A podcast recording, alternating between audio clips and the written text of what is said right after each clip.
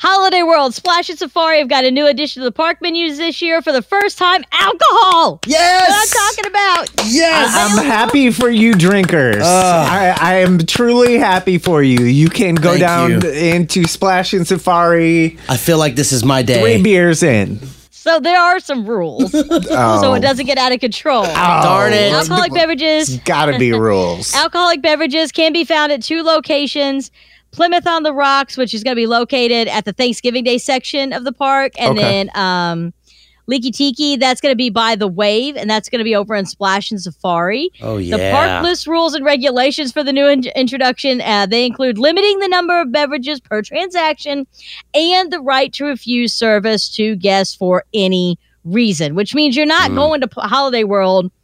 to get party. lit. You- Yeah, that's I not, That's am. not the end all. I am. well, if you are, you're going to be the reason that next year for the 2024 season, they're like, actually, we're not bringing alcoholic beverages back to Holiday World. and Don't Splash mess Safari. this up Do not for ruin it us. for everybody. Yeah, come on. Hmm. I won't Clay. get caught. I Act won't like get you're grown caught. up. that famous last words.